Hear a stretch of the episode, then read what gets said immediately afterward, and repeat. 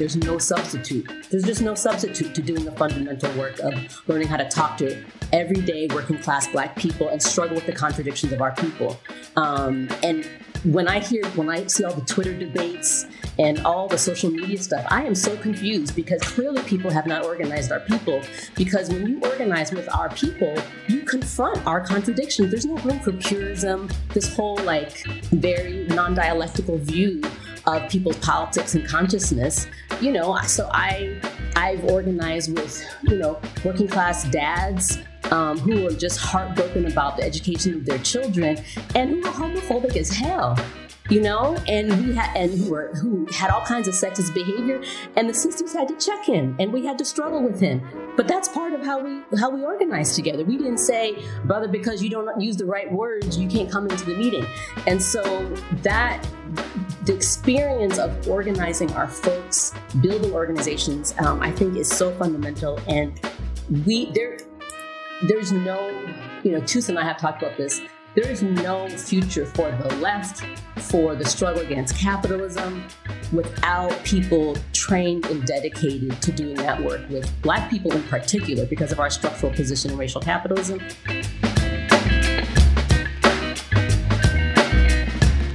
That was Tanya Lee, National Secretary of Left Roots, a national organization a social movement organizers and activists.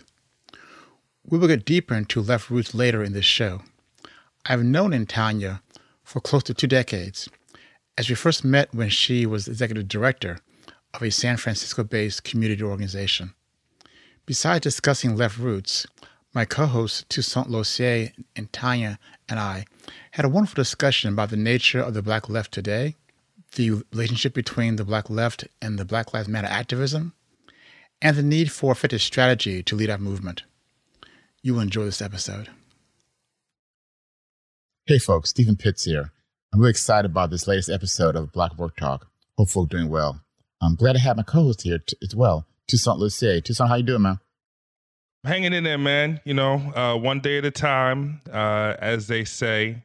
But you know, trying to make the most of things that we see that are taking place. There's, you know, obviously the the news. If you spend time watching it, is a is a lot of doom and gloom.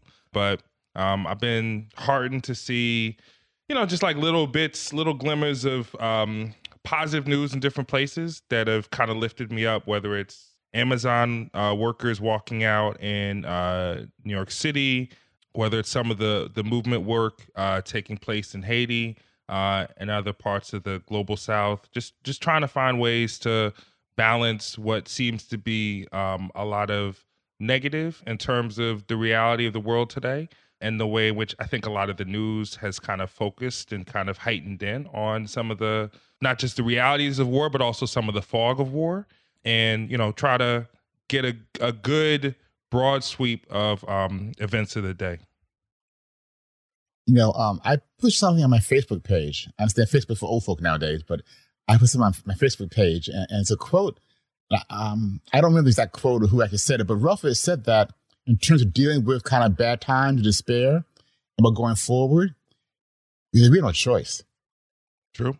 That, that, that, that while we may see doom and gloom around us, every life we save is life we save. Yep. That's true. our own. Mm-hmm. It's a really, very powerful way of looking at, at certain things. So, um, mm. so yeah, so.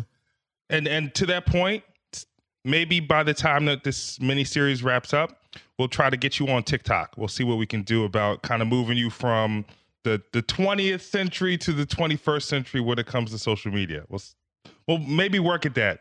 So the options are Pitts on TikTok or Revolution. Which will come first? We'll find that out. Okay. We'll, we'll find out. We'll find out. Yeah. Yeah. But as part of Revolution, I, I want to really in, welcome my guest and an old friend of mine, and Tanya Lee. And Tanya, how you doing? I'm doing well. So glad to be here with y'all. Yeah, thanks for being here. Um, from our audience, Tanya is National Secretary of Left, of Left Roots, and we're going to talk more about that. Um, Tanya's also very brilliant too, besides a title. A title and brilliance is a good good combination. And I'm, I'm glad I could jump on with this our, our third episode, looking at the Black Left. And as I mentioned to you in Tanya, we talked before this. One of the, the kind of focus of this sort of season and this episode, this miniseries in particular, is a question of power. And the idea that anything we don't have now is a function of our in, in, incomplete power or inadequate power. And so we talk, talk about the Black left. You know, I want to talk about it less around ideologies and abstractions and more mm-hmm. about things in relationship to this question of our level of power and what we do to, to increase our power. So that setup, what's your overview of the overall landscape of the Black left today? Any thoughts on that? No, I don't have anything to say about the state of the Black left. okay, bye. Short interview. It's good talking to you. Good seeing you again later. Next up. Oh my word. Well, you know, I, I mean, all of my thoughts um, about and feelings about the state of the Black left at this stage in the 21st century, I think are really anchored by two two different things. On one hand, um, there's this very persistent, determined hopefulness that I have about our capacity as a left overall and as a Black left to figure out a strategy to build the kind of power we need to really win um, liberation and defeat the folks who run racial capitalism right now and are causing so much misery. So I, I start from a place of uh, humility and hopefulness about uh, our capacity to win and build the kind of power we need. And then on the other hand, I'm deeply anchored by, you know, I'm from the generation that, you know, as I came into politics in the 80s, um, and 90s, that was right the moment when the state had successfully sort of crushed the just the most promising edge of the black freedom struggle, the black left. And, you know, we blame the, we can rightly blame the FBI and COINTELPRO and all that on that defeat, you know, as the black left was rising in radicalism and strength and popularity amongst our people. It, but the reality is that there was a political defeat of the black left and on, on, a, in a necessary from from our enemy's perspective because we were a serious threat to the sustaining of this system and i it's important to me that we start from that perspective because it anchors us in you know one that was a, a, a, a that defeat was a defeat about power and the correlation of forces and it wasn't like a personal failing of anybody and it wasn't a moral judgment about the lack of righteousness of our struggle. It, but it, but if we start from a sort of assessment about our lack of power, then we can ask the, the real question: Well, how do we, how have we since then built or not built sufficient power, um, and in a strategic way? And what else do we need to build power? And I think it's important to have that defeat be really wrestled with because one, it helps us be clear about the power of our enemies and um, their determination, their very brutal determination to stay in power. And so we bring our hopefulness and the righteousness of our struggle and the hopes and dreams of our people, but we don't get to be the ones who are naive about what what will be, you know, what measures will be taken to maintain the hold on power that currently exists. So that's one thing. And so anchored by you know the hopefulness but also the stats that the real grounding in the in, in, the defeat and that some of that defeat was about internal contradictions it wasn't just the, the, the state i you know i'm excited that in this state this year of the 21st century there are more black radical activists and organizers and left identified black folks asking the question about how to rebuild and strengthen the Black left than there were in, in any of the time since I've been active since the 80s. Um, so that's good news. that's a positive development. And yet we lack power.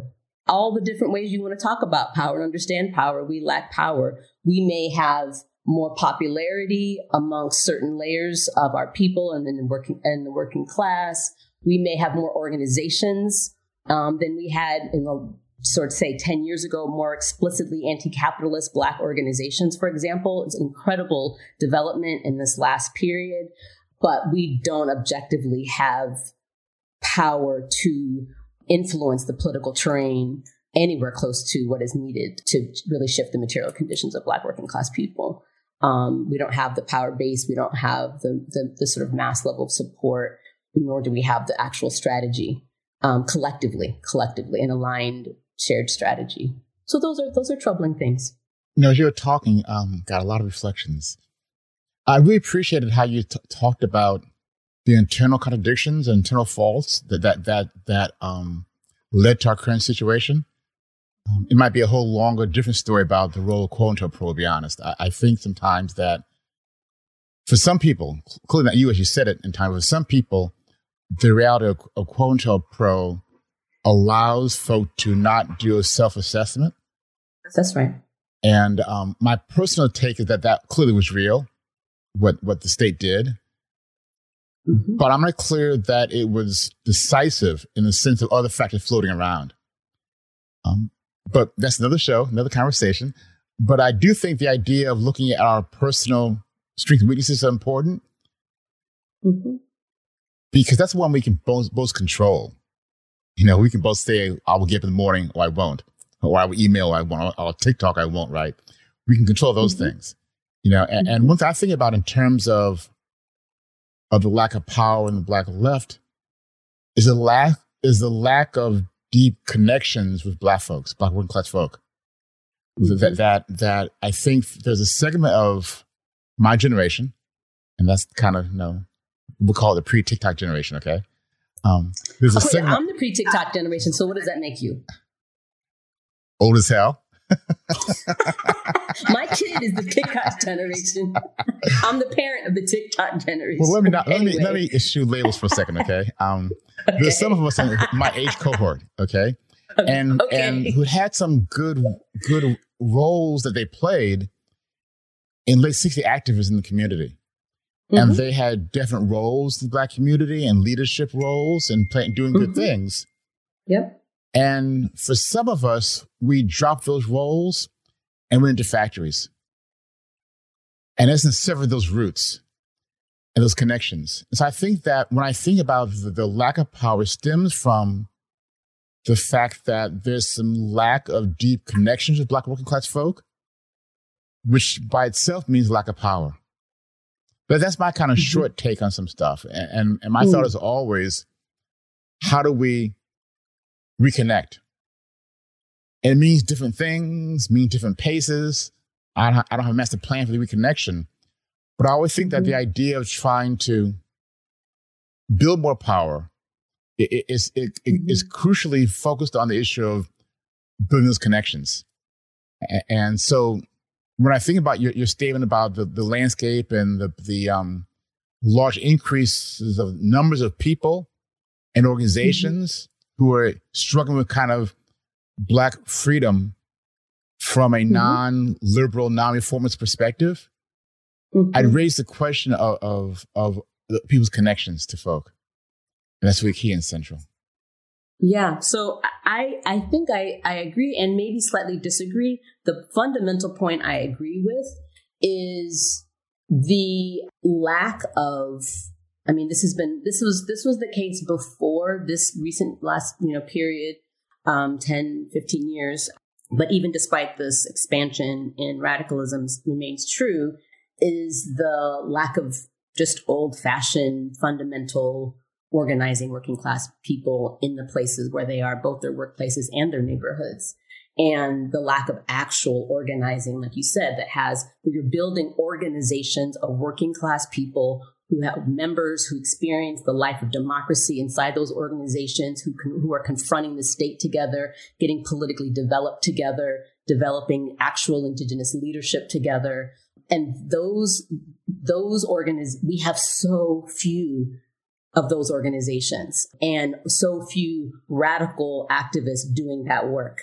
I am someone who's in this weird part of the movement where I was a community organizer for 20 years in multiple places, Ypsilanti, Michigan, New York City, and the Bay Area, and cut my teeth in organizing. There's no substitute. There's just no substitute to doing the fundamental work of learning how to talk to everyday working class Black people and struggle with the contradictions of our people. Um, and when I hear, when I see all the Twitter debates and all the social media stuff, I am so confused because clearly people have not organized our people. Because when you organize with our people, you confront our contradictions. There's no room for purism, this whole like very non dialectical view of people's politics and consciousness. You know, so I, I've organized with, you know, working class dads um, who are just heartbroken about the education of their children and who are homophobic as hell you know? And we had and who were who had all kinds of sexist behavior and the sisters had to check him and we had to struggle with him.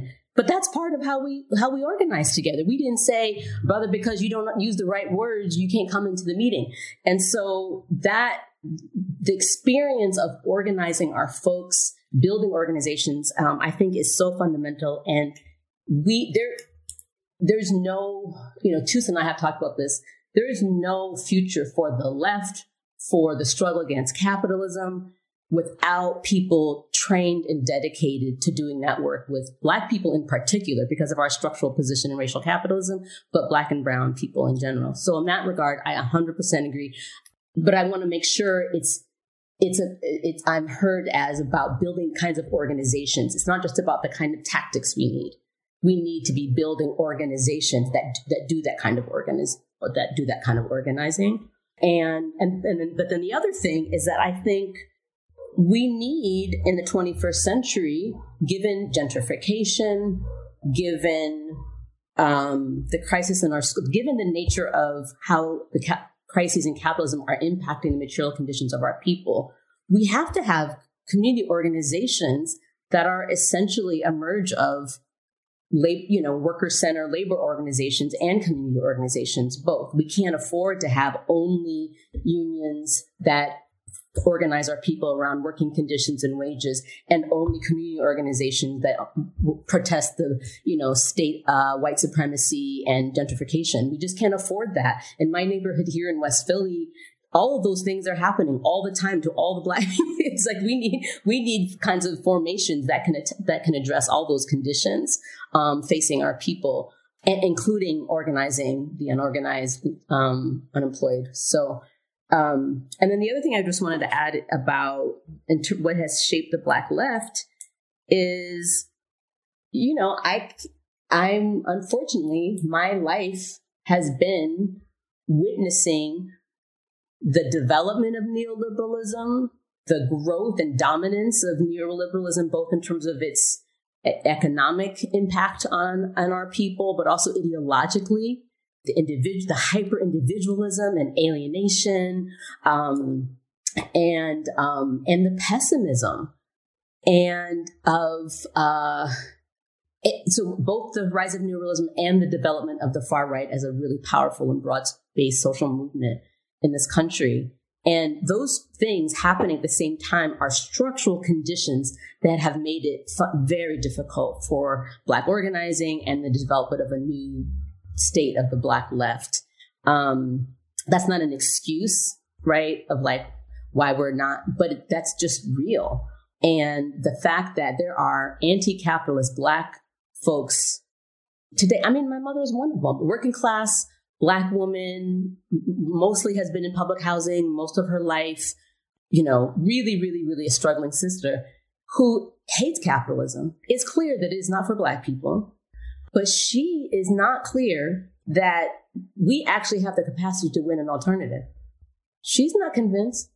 And that leads to a deep pessimism that what's the point really of organizing and building a whole new society and doing all this work if the these folks have shown how powerful they are and we just have to accept and just everyone out here fend for yourself basically and and i, I just to kind of like push on that a little bit um this question of this this pessimism right that we see out mm-hmm. um mm-hmm. not just in the movement but in the in the amongst our folks more broadly what would you say to somebody who were to look at the um, the uh, kind of wave of Black Lives Matter protests that's happened over the past eight years, I think, um, mm-hmm. or the mm-hmm. waves of Black Lives Matter protests that have happened over the past eight years. The mm-hmm. um, you know the the consolidation of some of those efforts in the movement for Black Lives, the Black Lives Matter movement as well. Um, uh, in particular, you know, we I, I know you all saw what happened in Philly in Philadelphia in 2020, summer 2020, right? How how do we see that question of like the pessimism and maybe in and maybe as well like the lack of power of um the black left in a moment or coming out of a period where you know to to to your point there has been out of those waves a growth in the number of organizations uh, a growth in the popularity of some of the ideas some of the concepts that come out of black left politics and the seeming willingness to to offer some legitimacy to some of the claims that um, uh, folks in the black left would want to make in a manner that does seem starkly in contrast to uh, where things were, say in the in the 90s or the early 2000s or what have you. And you know, some might say, well, things have improved if we look at what's happened with the Black Lives Matter movement. Like, you know, it might not be real power to influence things, but but haven't things gotten better to some degree um, since we've seen uh, shouldn't shouldn't shouldn't the Black Lives Matter movement be seen as significant to improving the circumstances for the black left in in intangible ways? Yes, people do say that. And I think this is the thing is like why it's, you know, our responsibility to really understand the nature of this beast that is causing so much suffering amongst our people. This system of racial capitalism can continue its assault on our people and, and fully accommodate significant rage and resistance. It can. It has shown it can. You could have millions of people resisting in the street and raising consciousness about the nature of white supremacy, which is which we have to do. Black Lives Matter movement for Black Lives has done an incredible job in sort of helping people articulate rage and resistance to the current system. And um, that's that is an advance. There's no question of, of, about that. I, I, would not ever argue it's not. But what we we are people who believe that Black people can't be free until you end capitalism. We can't be free within this system, and so we have to be clear the limits of certain kinds of advances. So, for example, the the the growth in uh, you know you know we've all pointed to how quickly corporate forces were able to adopt radical sounding language around race and representation and BLM, right? And and and co-opt our radical ideas and and for the sake of them making profits. I don't see that as victory. Um, I think that is just the power of how you know, capitalist forces can incorporate our demands and, and neutralize them um, for their own needs. But it's not the, the, the, in the culture, in the level of the, the culture of the United States, increased resistance to white supremacy in the culture is not a transformation of the, of the economy, is not actually a growth in economic or political power of working class people. It's not the same thing. We need other indicators to show that. And without those, without that basic strength amongst black working class people and working class people in general we history has shown that any level of, of sort of change in ideas will just be adopted and co and will get sort of symbolic progress without actual material advance. Just to just to kind of like dig into this a little bit more be, beyond the beyond that sort of like symbolic and sort of representational, right? I can I can definitely think, and I'm sure folks listening can definitely think of the various different ways in which we've seen that play out, right? How do you, as somebody who's played a key role on the black left for a number of years, what do you think are some of the best ways for those in the black left to orient themselves to the Black Lives Matter movement? Right? Like where, you know, where we are, we're 2022, right? Um, and we've seen a variety of different developments occur in terms of this wave of movement activity in some sense, there's a lot of lessons to be learned. But um, what do you think are some of the kind of yeah fundamental things for folks to um, to hold on to in terms of yeah making the most of what of those advances that you spoke to earlier, right? You you said this, you know, this it has been a period where there's it's been obviously contradictory and there have been some limitations uh, and also some advances. Like, you know, what are some of the best ways to kind of not just take stock of that, but also kind of um, um, build on. Build on, yeah. Mm-hmm. Can I jump in for a clarifying question for either one of you two to address? Mm-hmm. Mm-hmm. Toussaint, the way you posed that question, you kind of posed in, the in black the, left in the, in the rambling manner that I posed it in the the multiple. Yeah, go ahead. Sorry, go ahead. We're, yes. we're okay. We're okay with rambling stuff, man. That's cool. No, no problem. Right. Um, it's more the sharpness of your question, not the rambling nature, my brother. Okay. Oh, see, this is this is why this is the place for me, where some of my qualities can be appreciated. Thank you. But seriously, um, you in some ways kind of posed the black left to Black Lives Matter movement, mm-hmm. and I think in some of the popular imagination, they're mm-hmm. one and the same. Mm-hmm. mm-hmm. And so, could Mm-hmm. either one of you two try to untie those two things for a second, and then get into your your, your um your question? So I think for this conversation, I think probably Tus and I share the using the phrase Black Lives Matter movement as a very broad, multi-tendency umbrella for everyone who's been organizing against racist state violence, decriminal, you know, um, against criminalization of Black people, um, defund work. You know, it's a huge umbrella and it exists far beyond the organization that calls itself the Black Lives Matter and has its um, uh, kind of most, I would say, uh, significant national form in the movement for Black Lives in terms of being connected to, to, to grassroots organizations on the ground. And I think, of course, given the strength of the right, given the strength of neoliberal ideology and neoliberalism as a political project, that popularly there's a misunderstanding that um, there's a conflation of, of, of a bunch of, of, of, of peoples and ideas. So that's one thing is that, that conflation. But on the, but the other thing that is real is that in the movement for Black Lives and in this new radical motion around the Black Lives Matter uprisings, the level of uh, criticism of the whole system, the level of criticism of capitalism is significant. And so the left ideas inside Black Lives Matter, of, of, in terms of the folks who've actually been doing the organizing, not so much the, I don't know, whatever you call those other people. Um, that has been that is that is significant. The folks with like the Instagram where they put the where you take the I know we're talking about social media too much, but where they take the their their profile picture and they make it black for like, yes, a week. Yes, thank you. Thank Two you. days. Yes, yes, yes, two days. Yes. So there's been and it's been an exciting. There are a lot of very left ideas in both just popular in the BLM work and then in with the organizations, but that's different from having there be, uh, and there's a lot of black leftists inside those organizations, people with black left politics inside those organizations. But that's different from having black left with organizations that have sort of consolidated politics and strategy as being for the liberation of black people and for building power for black working class people. It's not the same thing.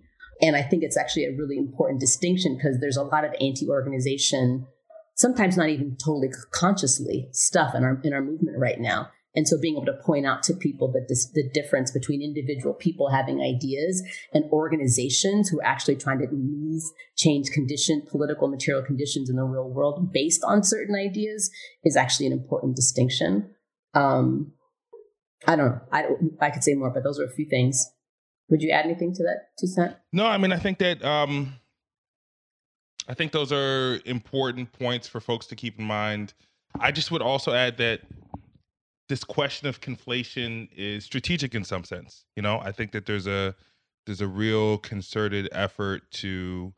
I, I don't think it's disconnected from this question of the past defeat of the back black left in terms of being able to sort of identify a particular danger in uh, a resurgence of black left influenced or yeah um, kind of movement activity or kind of protest or what have you.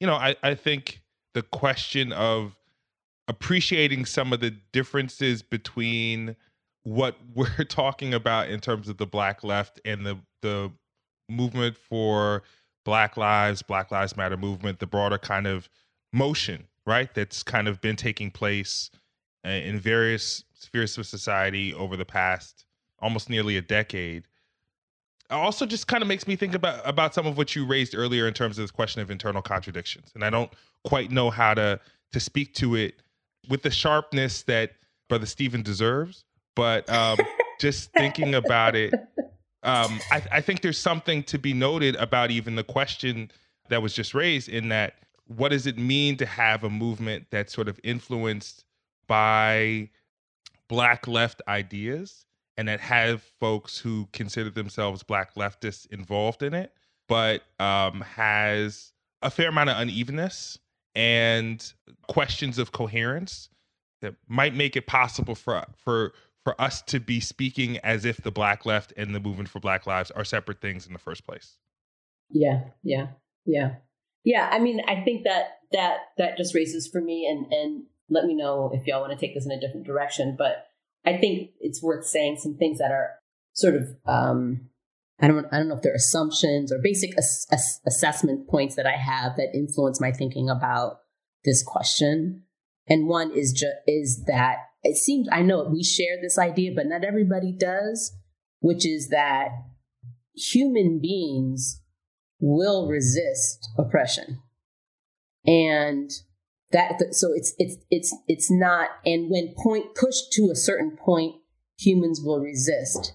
Now it doesn't the the nature of that resistance what how that resistance is organized with what kind of consciousness and strategy so that it actually can be you best mobilized to actually make a political advance and win power is a question of politics and, and strategy but just the fact that people are get pissed. Uh, sometimes I feel like people are too excited that people are mad. I guess is maybe what I'm saying.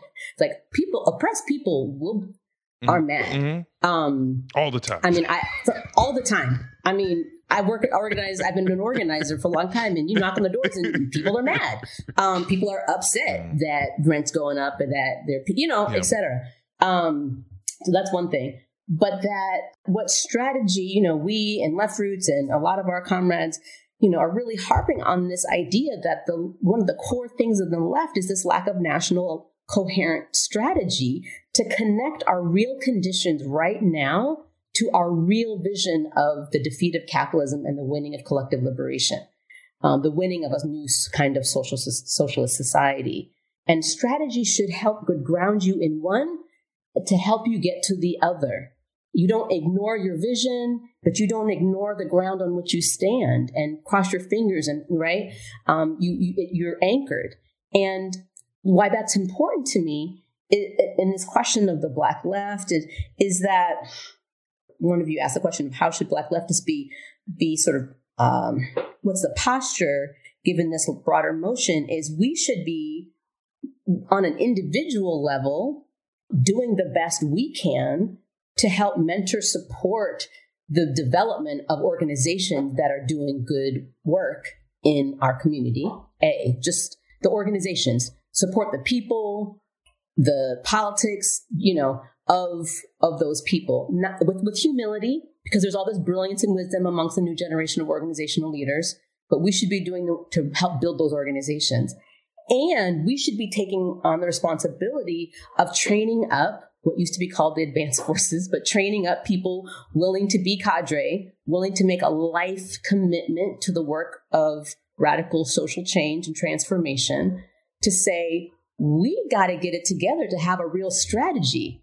Because when, when the uprisings happened here in Philly in 2020, I mean, everywhere, when they hear I, as not the cohort of Comrade Pitts here, um, but not of, but the, the, the parent generation of a lot of the young folks who were in the street and handling doing the most orderly redistribution of resources at the AutoZone across the street from my house by the way.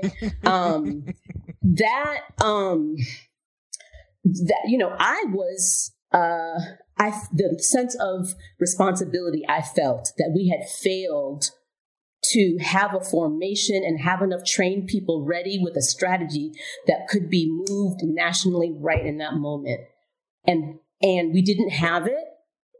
People made the best of it's like amazing what people made of the moment given the lack of infrastructure of the left and our capacity to really um, help make the most of that moment.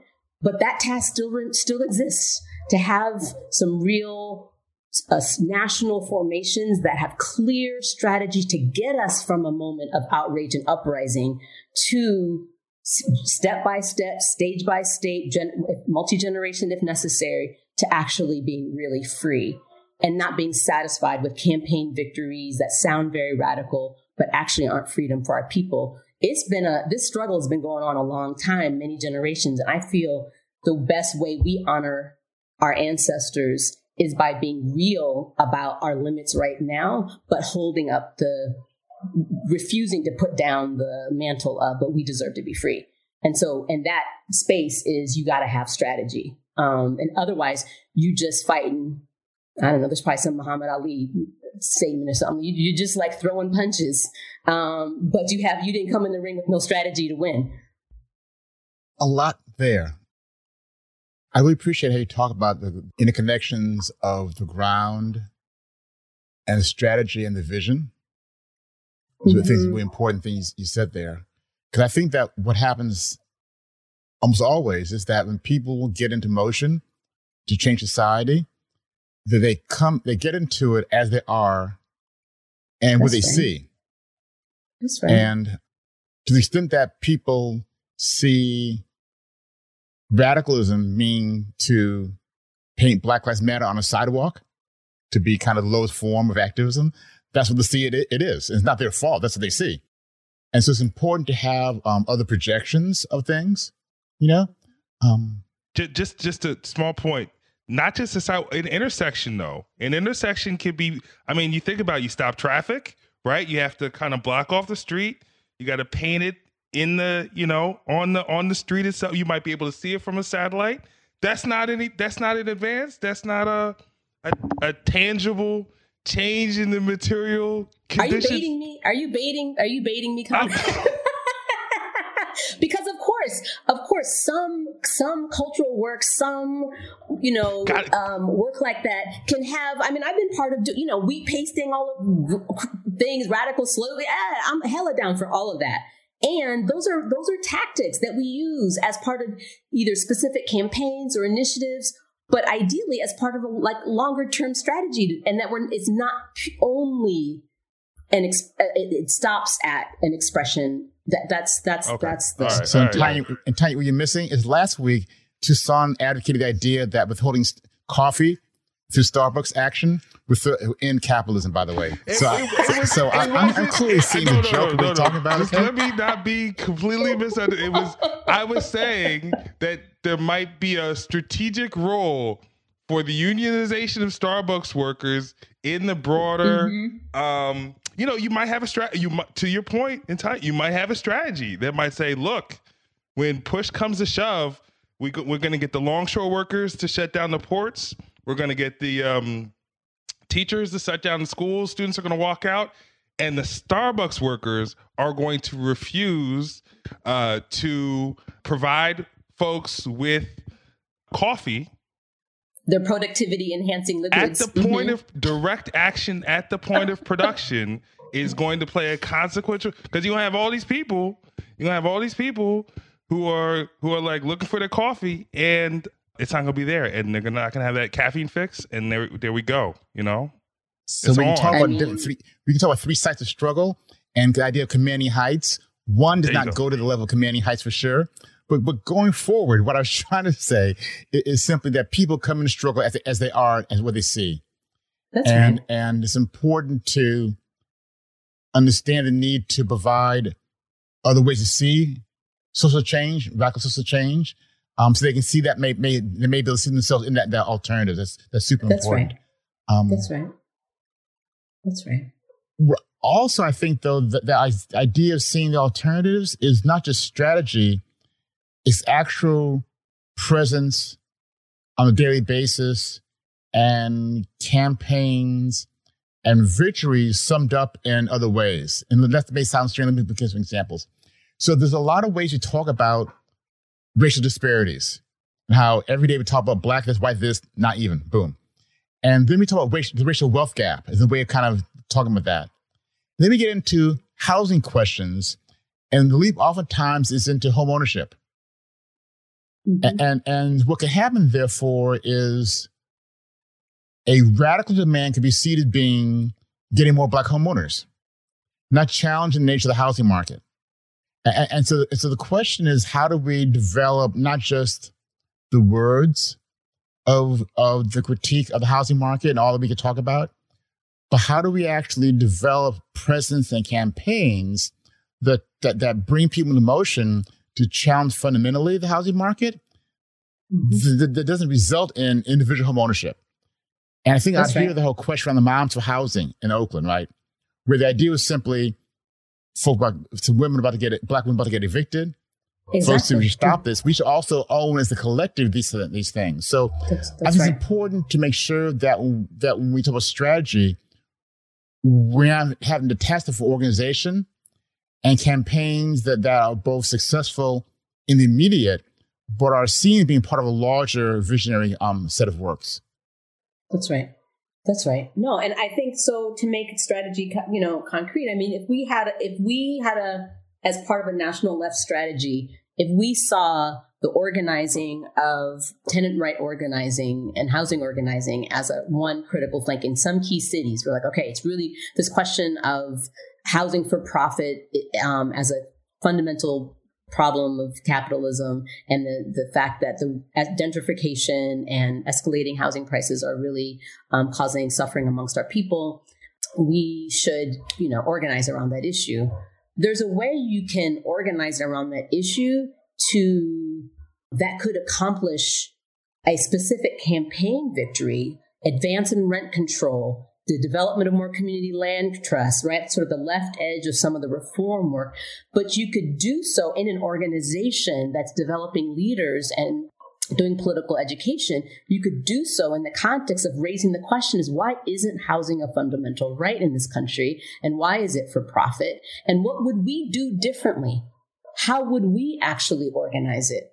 And, and then maybe out of some of the organizing, you might actually start building an alternative, a small scale alternative, huge network of community land trusts, whatever it was, as part of a strategy, not just because it's fun and interesting, but because you see, oh, we both need to do the organizing against the state and win some real concessions, but also we need to build some alternatives that show our people some material alternatives to how the capitalist system works now.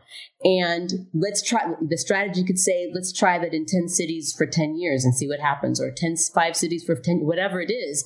But it's big enough, the experiment is big enough that you can actually extract some lessons and say, okay, we tried that strategy. We built this amount of power in these communities to win these kinds of campaigns, but also we built this level of consciousness. We have now this number of leaders now who not only are experienced organizers and know how to fight developers, et cetera, et cetera, but they also know how to be in a community meeting and govern a community land trust together um, where actually housing is, has been collectivized. And their their capitalist thinking around housing being for profit and I'm just going to get mine and I'm just going to my my idea of my dream is to be an individual homeowner has been challenged. And that would be that's the kind of um, and it's not that there aren't people doing that but that would that kind of organizing with those dual ideas and those multiple purposes would be more possible if we had broader left strategy that help, could help guide people in that direction and not just leave it up to just all these hungry, amazing, brilliant organizers out here in really complicated conditions who are hella disoriented. Like, what is the best thing to do? How do we organize our people in the best way that's actually not just going to respond in a reformist way right now, but is actually going to make an advance for the next stage of struggle? People really want to know that. And you can't talk about that at least there's a layer now of, of, of organizers out of those left who really, they've had their experience with direct action. They've had their experience with defund campaigns. They've had their experience with a bunch of um, de- you know, anti-deportation work, et cetera, et cetera. And they want to know, okay, but how do we make more out of this? How do we advance the struggle? out of this in a longer term way? And that's the question of, of strategy. Um, you mentioned a lot about being able to have these national campaigns and that are that are pushing people forward. I call that that way. Mm-hmm. I also said that you are national secretary of Left Roots, and maybe I connect some dots there. So, what is Left Roots exactly, and, and why you national secretary, and why excited to be who you are and what you're doing? Uh, what is Left Roots? So, Left Roots is this short term political project, which is often confusing to many people, both on the sort of historic left who, were, who are familiar with revolutionary organizations of the past, and it's also confusing to organizers who have left politics, um, who aren't clear what it, what the hell we are.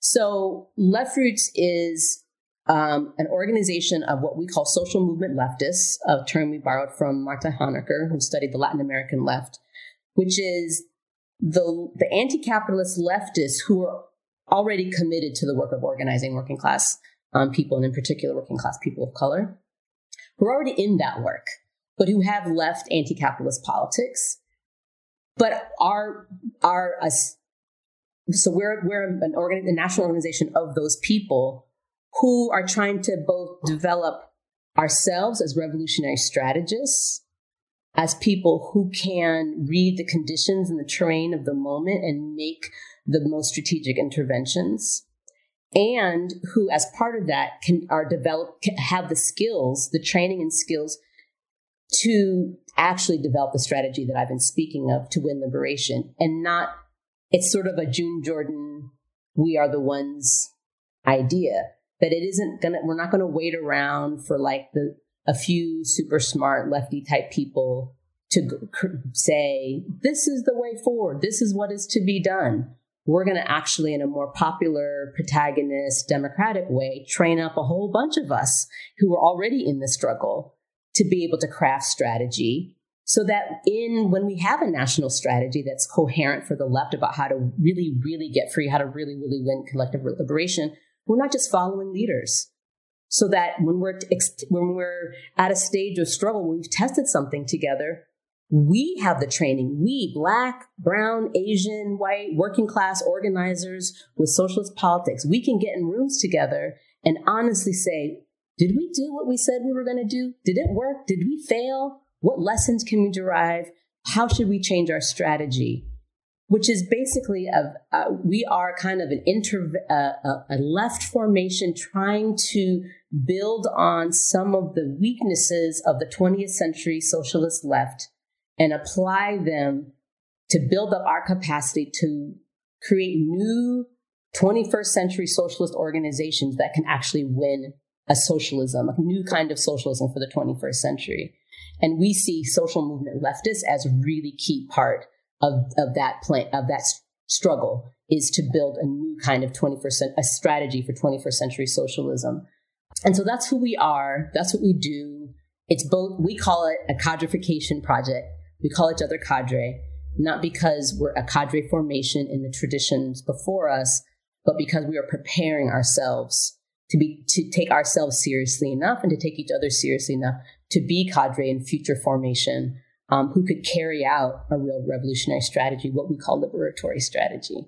What that means is it requires for left roots people, the left roots people who are right now in anti-gentrification struggles, for example, who are housing organizers, once you know a new cadre formation is formed in the next couple of years with left roots support but not left roots sole doing those housing organizers may actually need to be deployed to do a different kind of work right? They need to, be, they may need to be, to put down their tool skit, their tools that they've learned in housing and apply some of those tools and apply a new revolutionary strategy to a new context and a new set of forces and a new issue.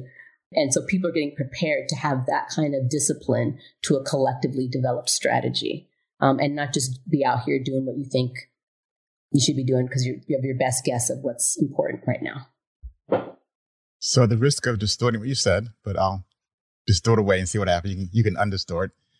It, it seems to me that in this period, of clear you said a temporary, so there's a, mm-hmm. some sort of end game here. Um, Next year. Huh? Next year. Next year. Okay. So we have last year of life. Okay. We're in the home stretch. Mm-hmm. Um, that this this period has been kind of an internal focus, not so much external as a group.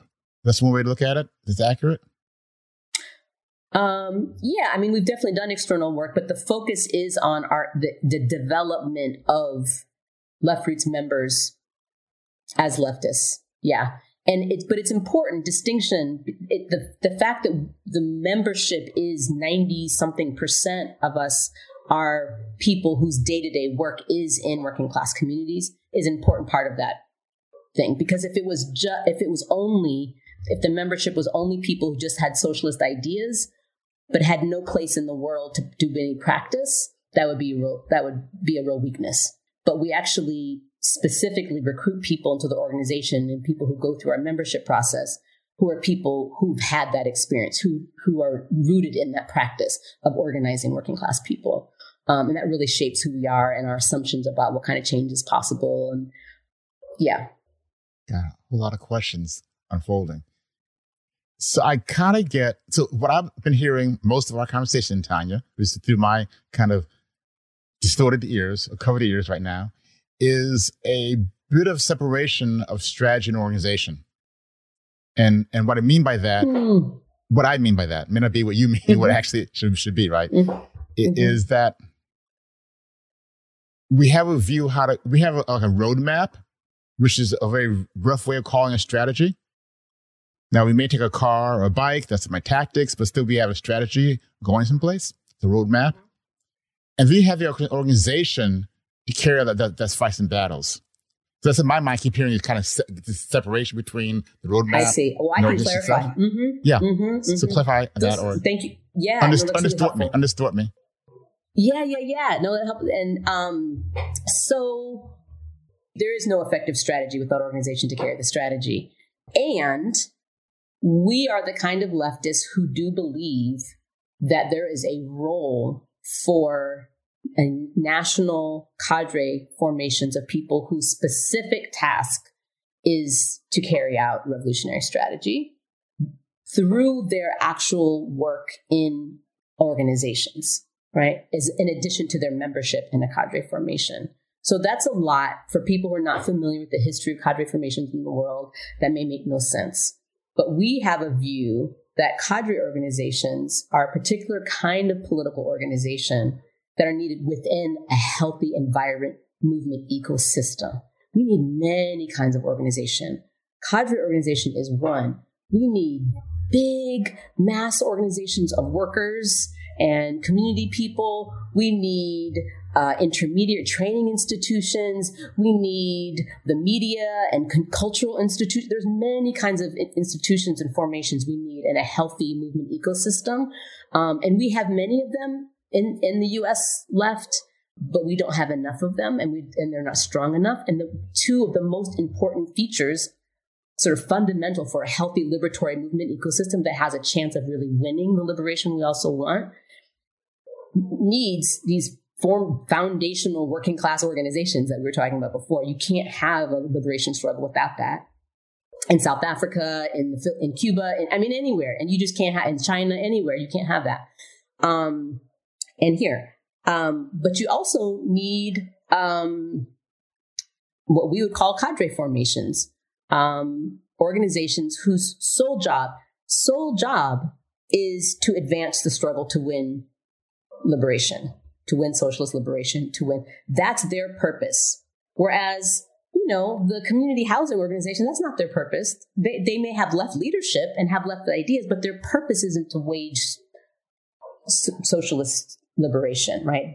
And uh, the, the kind of cognitive formation we see is one that builds on the lessons from the 20th century and doesn't have this harsh boundary between the left kind of cadre-ish revolutionary cadre and, uh, the mass organizations, um, but more of this dialectical relationship back and forth where you're supporting the organic leadership and of communities as a leftist from that organization, right? And you're bringing back the wisdom of the practice. You're bringing back to the organization the wisdom of what we tried together, the, the, the leadership from the people there who are also hopefully some of the members of the cadre organization. So that is the actual day to day working class struggle and the struggle with our people is influencing the strategy. And then there's this dialectic that goes back and forth. And that's a healthy, democratic, non rigid, non dogmatic, non sectarian formation. And we really think we need that. So we're, we're really focused on that, which isn't to say there's not a million other things that are needed in the movement. So one other thing, then um, if we got to move on. Uh, we could always talk for hours. It's a damn shame. I appreciate the idea that there's an interplay between the strategy, formation, and real work. Okay, I, I mean, I appreciate that a lot. I would put in another important dialectic, and that's between the power we have today as it influences our actual options we have to work today and tomorrow. And I, and I think sometimes that latter one we forget about or downplay. And that's how we can get trapped into a lot of limiting campaigns because we get so wrapped up in the today and we have little, little ability to influence the today and we get wrapped in kind of circles. So I think both the, the, the, the flow between the work and the strategy slash vision also interplay between the power building as a way of influencing our choices is super important to, to, to say and influence. Um, absolutely, absolutely. Any sneak but pre- the way you get, the, but the way you get out of being pra- just pragmatic is you, and not just reformist because you're responding right to the today. Is you're asking what can we do now to make more possible next? That's what is it that we can do now at this stage of struggle with this limited, with the right right with all its power, with our real live political choices we have, what can we do now that that wins some things now, but wins them in a way that actually makes the, something more possible next? And yeah. Any sneak previews on next phase? You said that next this is a phase. one year, one year, then something's oh, happening. Home stretch, home stretch. Yeah, yeah, we call it the home stretch. We call it the home stretch.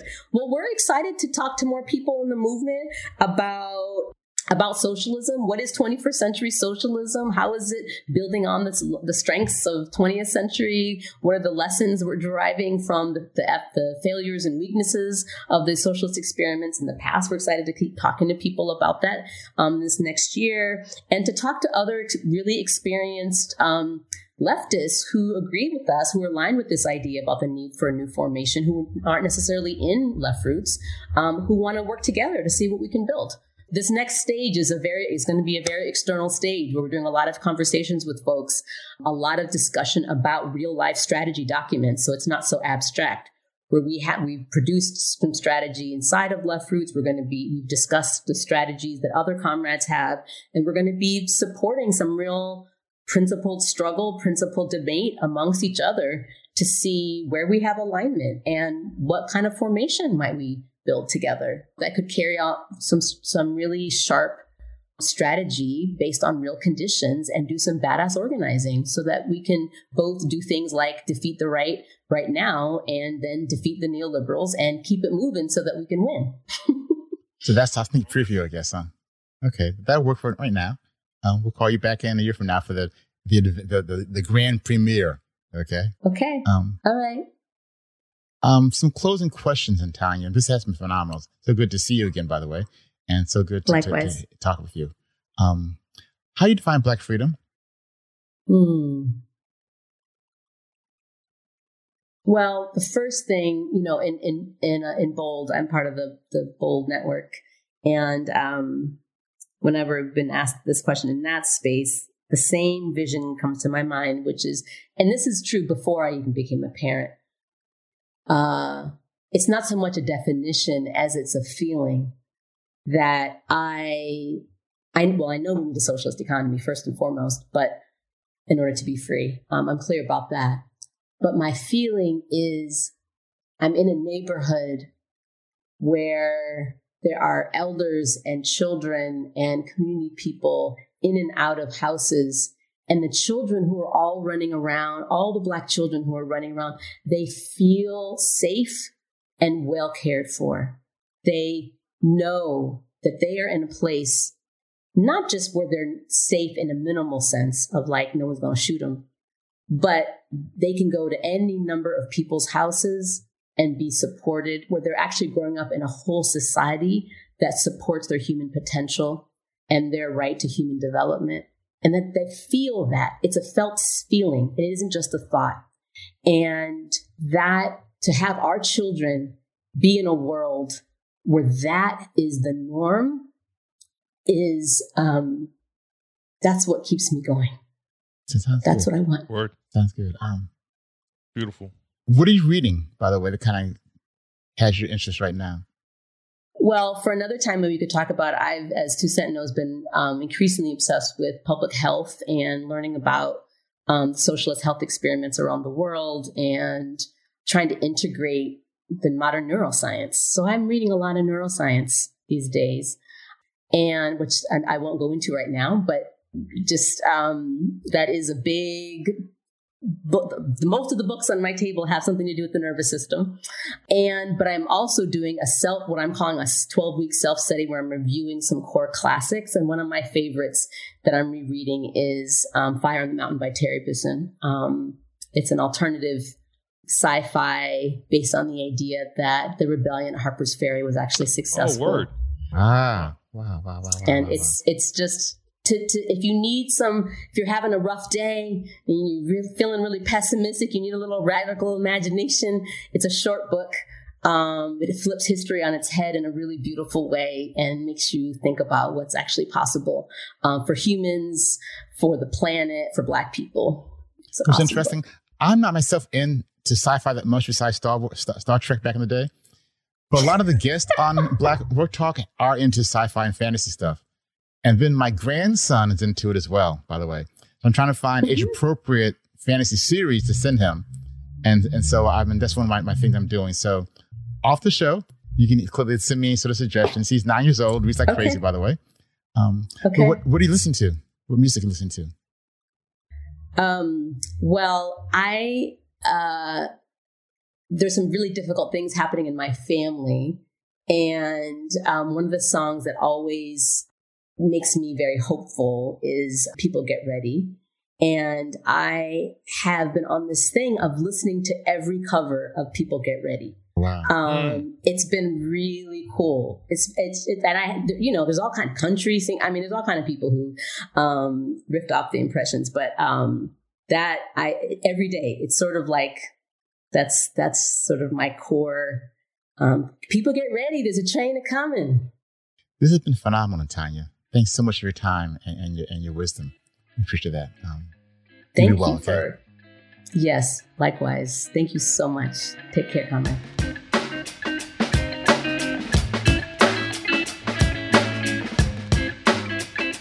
Liberatory strategy. Yes, definitely one thing we need. There's a clear problem when activists and organizers get pulled from one issue to another, responding to what the GOP or the Democratic Party feels are central to their institutional well being. The GOP believes that demonizing critical race theory or the 1619 Project brings them control of Congress. Now we have to react to their shouts and hypocrisy. In lieu of organizing swing districts as a pathway to maintaining control of Congress, the Dems believe they must blame progressives in Congress and movement activists for their electoral problems. Now we have to react to their weaknesses. We need our own pathway to a better world, where we both respond to the events of the day and our power allows us to strategically dictate or at least influence the events of the day.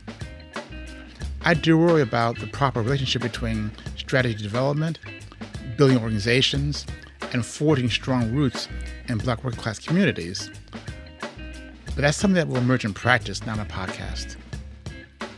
Thanks for joining me this week on Black Work Talk. Our co sponsor, Organizing Upgrade, is now Convergence Magazine. Still an online space created to strengthen social movements, but the new name is accompanied by new energies and new ways to uplift stories and engage in strategic debates. Please check out Convergence's website at convergencemag.com or his Facebook page.